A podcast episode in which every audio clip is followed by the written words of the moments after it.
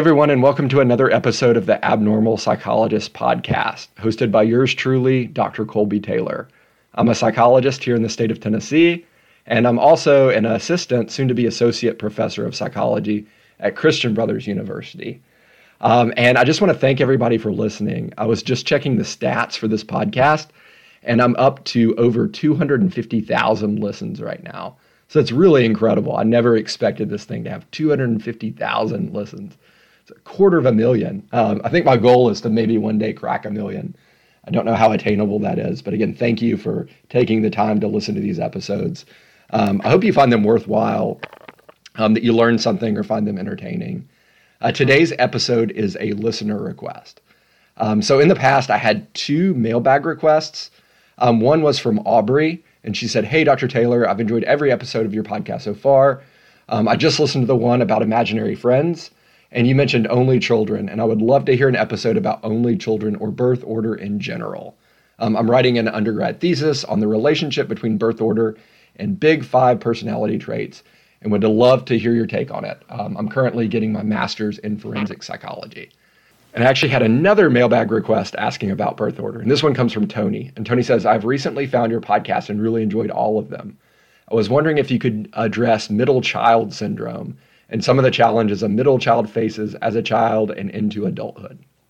Um, so thank you, Aubrey and Tony, for these sort of episode requests. Um, I'm happy to dedicate this episode to birth order.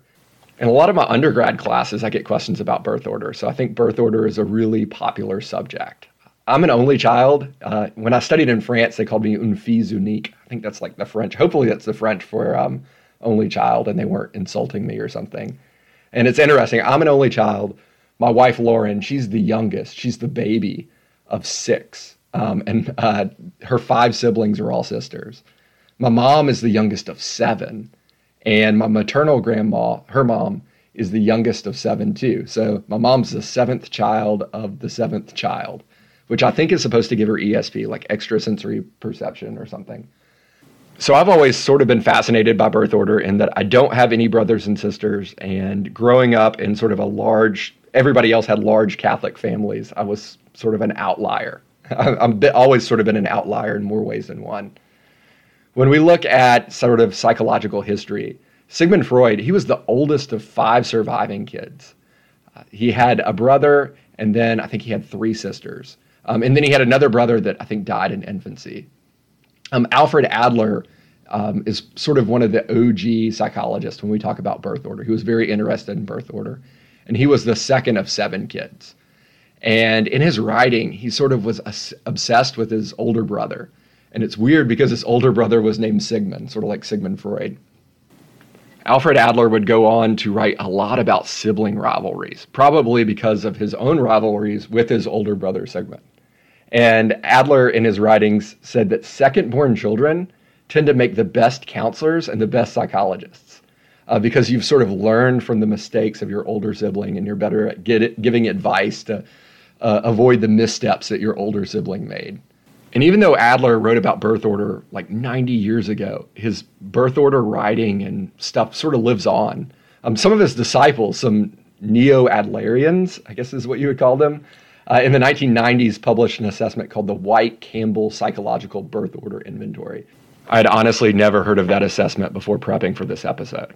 So, with the rest of this episode, I'm going to divide birth order into three categories intelligence and academics, personality, and psychopathology. And I want to be honest without turning you off to too much of the rest of this episode. Research is really inconsistent about the influence of birth order on psychology.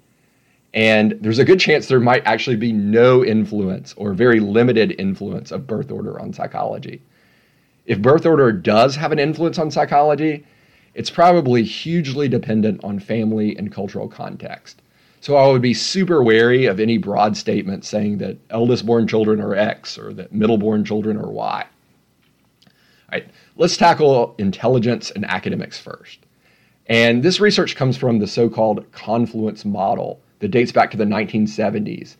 The confluence model was by Robert Zajonc and Greg Markus. And according to this confluence model, eldest born children have slightly higher IQ scores than latter born children.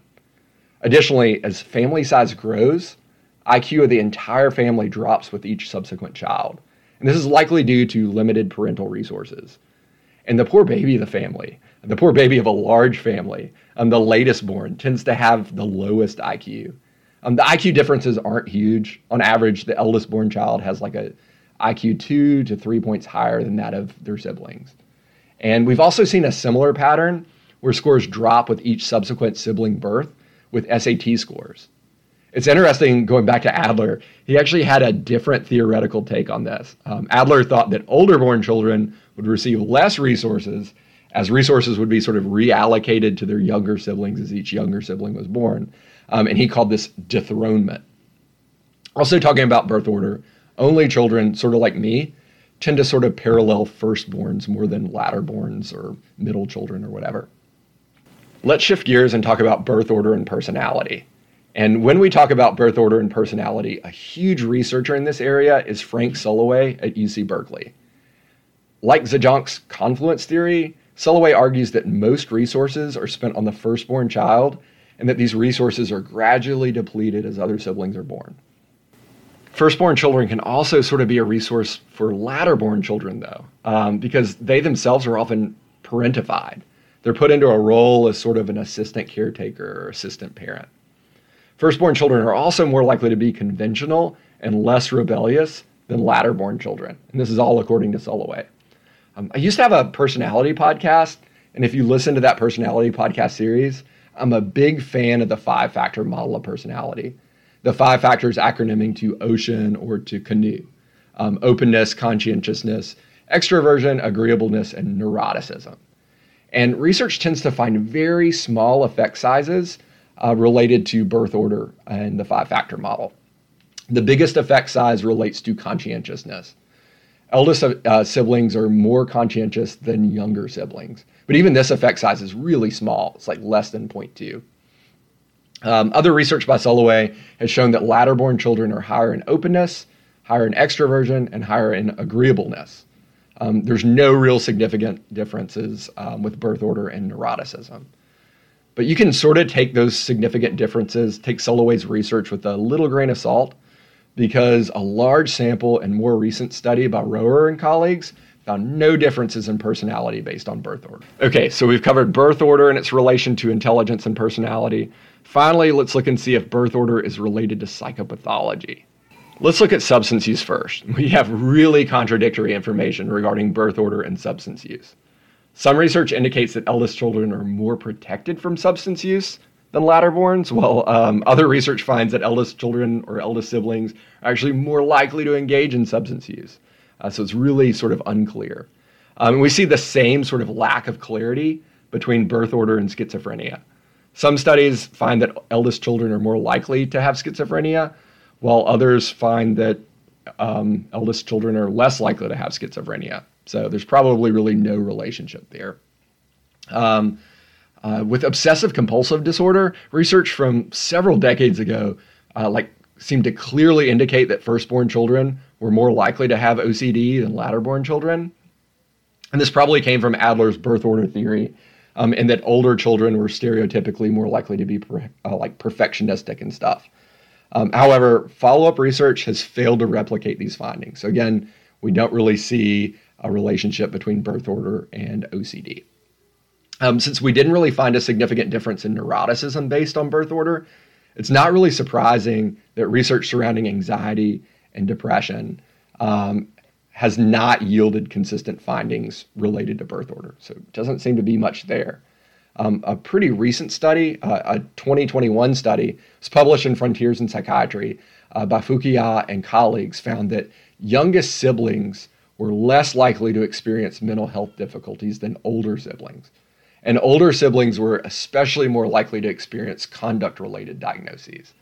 Um, so, thank you to Aubrey and Tony for the mailbag request. I almost feel the need to apologize.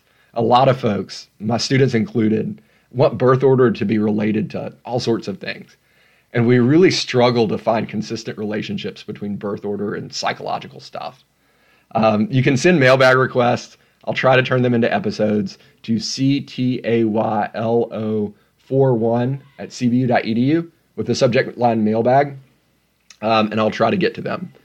Um, and speaking of mailbag requests, I do have something in the mailbag, and it reads um, Hope you're well. My name's Talia, and I'm a senior in high school, and I hope to study psychology and or brain and cognitive science during college. I'm a huge fan of your podcast. I love how it's short and sweet, and this episode is especially going to be short and sweet.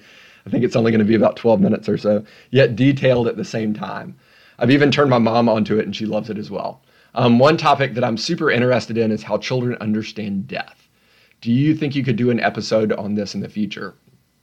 Um, and she got this idea from a recent New York Times article. And Talia, this is a super timely request. Um, I'm actually lecturing about death and dying to my human development class next week. So I'm going to turn this into an episode really quickly, hopefully within the next couple of days. So stay tuned. Until then, take care, stay well, and I'll see you in a couple days.